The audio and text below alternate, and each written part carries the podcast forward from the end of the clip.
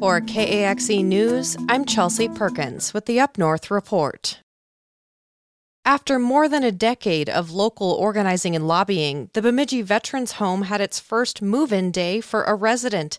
Larissa Donovan is in Bemidji with more. From advocacy in two thousand seven to shovels in the ground in twenty twenty-one, the Bemidji Veterans Home Project took many hours of organizing, planning, and lobbying.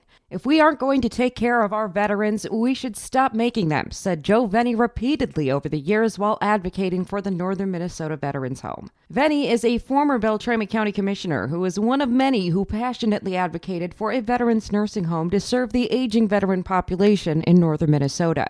After local pooling of funds from the city of Bemidji, Beltrami County, and private donors, the project got the green light for funding from the Minnesota legislature in twenty eighteen, with the federal funding approved in twenty twenty-one.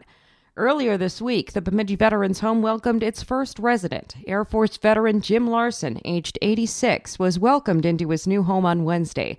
Larson signed up for duty at the age of nineteen and served for more than two decades. He said he feels, quote, like the luckiest man alive, adding that he's visited a lot of nursing homes, but the Bemidji Veterans Home is more like a home.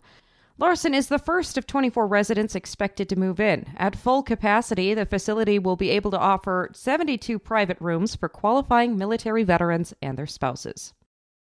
A bill in the Minnesota legislature would require hospitals to provide more advanced notice when they close or relocate services, while imposing higher fines if they fail to follow the law. Current law requires hospital notification at least one hundred twenty days before such a change to services, like maternity and newborn care, intensive care, and inpatient mental health and substance use disorder care. In twenty twenty-one, the law was updated to require a public hearing on each closure or relocation. Two such public hearings for northern Minnesota hospitals have occurred in recent months, including for Foston, where Essentia Health intends to permanently close its labor and delivery unit. The Rochester Post Bulletin reports the bill introduced this week would increase the notice requirement to almost ten months before a change. The public hearing would also be required to take place in person within ten miles of the affected facility, rather than the current practice of virtual hearings. Hospitals would be required to share more information about the impact of a closure and would face a twenty thousand dollars fine if they failed to provide notice.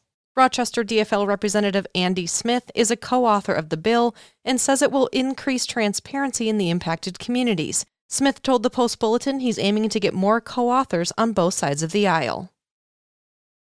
The Minnesota Department of Transportation is beginning to send out notices about its planned roadwork this spring.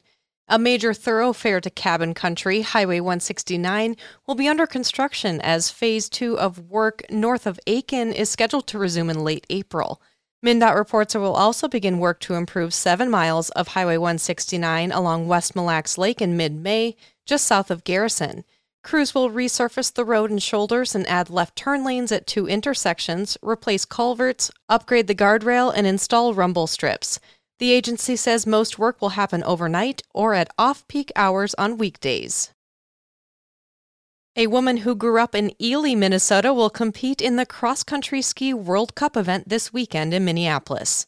The Timberjay newspaper reports that twenty-five-year-old Aaron Bianco was a standout athlete in Ely, leading the girls' Nordic ski team to a state championship and winning the individual state crown in twenty seventeen. She went pro in twenty twenty-two and recently qualified for the World Cup circuit based on her performance in a sprint competition in Utah. While the World Cup events typically take place in Europe, the tour is coming to North America this year for the first time in several years. Timberjay publisher Marshall Helmberger says the Ely area is a hotbed for talented cross-country skiers. She grew up in that you know, Nordic ski community in Ely, which is very strong and very enthusiastic, has been for years and continues to be. Um, I mean, Ely is just, be, you know, because I think of the community support for Nordic skiing, has really been a mecca. Bianco will participate in this weekend's Loppet Cup event alongside fellow Minnesotan Jesse Diggins, an Olympic gold medalist. We'll have photos from the event at K A X E dot org. That's it for the Up North Report from the K A X E News Desk. I'm Chelsea Perkins, telling the stories of northern Minnesota through local news.